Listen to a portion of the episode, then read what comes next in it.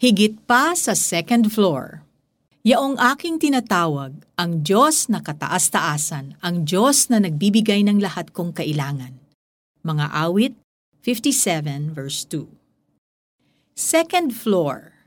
Sa mga naninirahan sa flood-prone areas, tuwing tag-ulan, isang malaking advantage ang magkaroon ng second floor.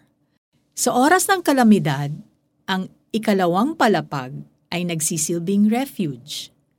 Dito sa second floor na ilalayo ng mga residente sa panganib ang kanilang mga sarili, mga kamag-anak, minsan pati mga kapitbahay at ang kanilang mga ari-arian.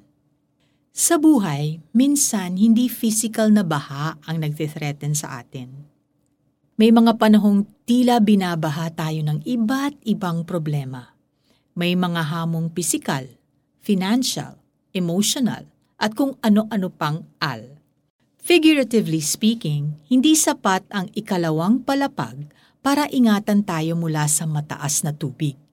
Kaya mapipilitan kang umakyat sa bubong. Paano tayo maliligtas sa matinding agos ng pagsubok? Makakatulong ba ang magpanik? Ang matakot? O lumapit sa iba for help and assurance?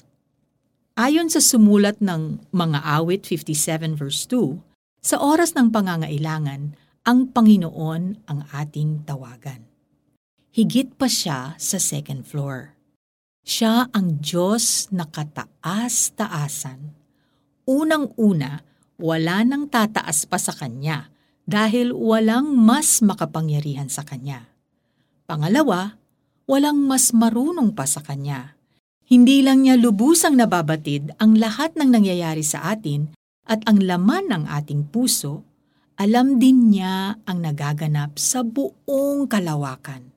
Limited ang knowledge natin at madalas, sa laki ng problemang kaharap, wala na tayong ibang makita. Pero iba ang view ni Lord from where He is.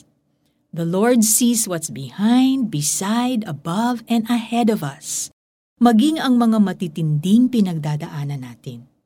Panahon lang para i-exercise natin ang ating faith muscles at manalig, hindi sa ating sarili, kundi sa kataas-taasang Diyos. Let's pray. Lord, napapaluhod ako sa dami ng pasanin. Sa inyo ako tumitingala at tumatawag, O kataas-taasang Diyos.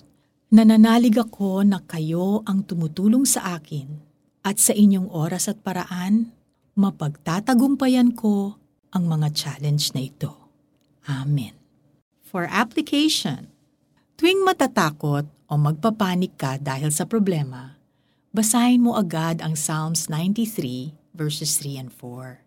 Magtiwala ka na kahit malakas ang agos ng problema, higit sa mga ito, ang Diyos na kataas-taasan at ililigtas Kanya. Yaong aking tinatawag, ang Diyos na kataas-taasan, ang Diyos na nagbibigay ng lahat kong kailangan. Mga awit, 57 verse 2. Panahon na para i-exercise natin ang ating faith muscles at manalig hindi sa ating sarili, kundi sa kataas-taasang Diyos. This is Felici Pangilinan Buizon. Make wise choices today.